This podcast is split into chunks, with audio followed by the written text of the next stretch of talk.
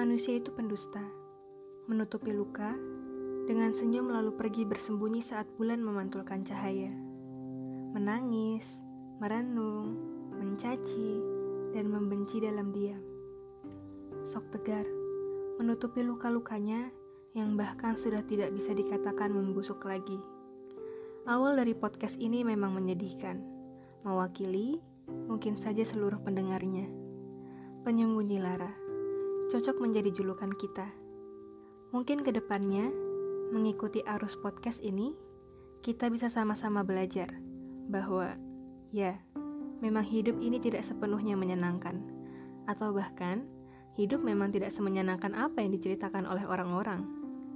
Aku, si pembawa podcast ini, mau membawa kalian tentunya aku juga, agar bisa menerima pahitnya hidup ini. Mungkin kedengarannya lucu, tapi kita yang merasa terluka saat ini sebenarnya dilukai oleh diri kita sendiri. Kita kadang terlalu mengharapkan sesuatu yang sebenarnya kita sendiri tahu bahwa kita tidak mungkin mendapatkannya.